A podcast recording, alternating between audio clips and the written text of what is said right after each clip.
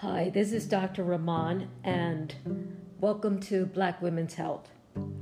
We have about 30 days to the presidential election, and as black women, as black people, we need to accept the reality that this is our country. We have seen the underbelly, we have been everywhere, we have done everything. We understand this country.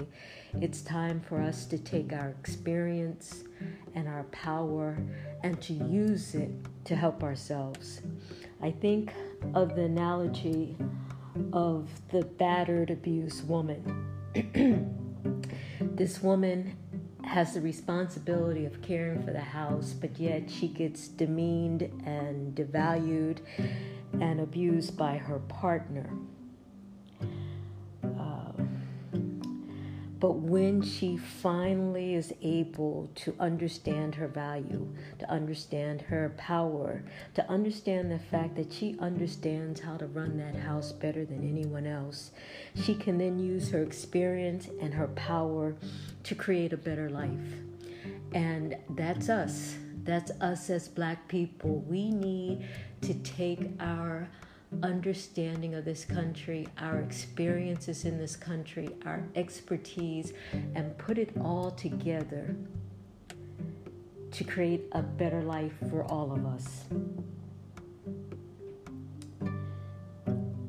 It's time for us to use what we have and to make this place better.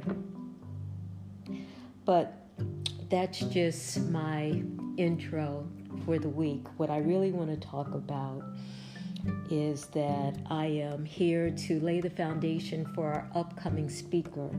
Um, her name is Miss Nicole Dugan. She's a physical therapist who will speak to us about the female pelvic floor.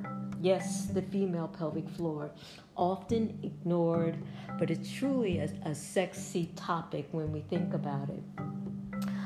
I've told women in the past that having a strong pelvic floor um, takes the vagina from being passive to being dynamic. And what woman, what woman doesn't want a dynamic vagina?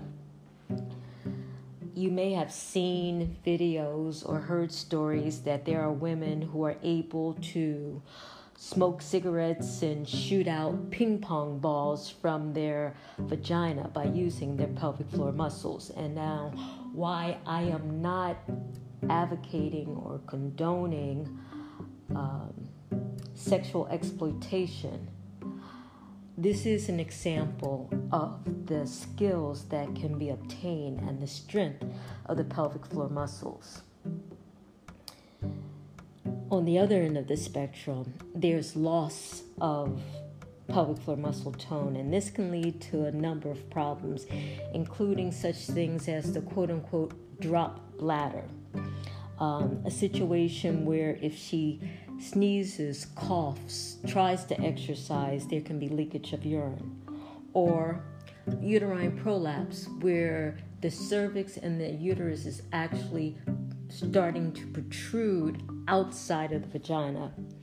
Or there can be loss of tone in the rectal area, which can lead to problems with having a bowel movement. And these problems usually um, become prominent or noticeable after a woman has had a baby or as a woman has gotten older. And the problem, the underlying situation is loss of muscle tone, uh, loss of the strength of the pelvic floor muscles. Our guest next week, Ms. Nicole Dugan, who is an experienced and knowledgeable physical therapist will help us to understand more about our pelvic floor and what we can do to maintain tone and strength or to keep our vaginas as dynamic as possible. And this is an important topic as studies have shown that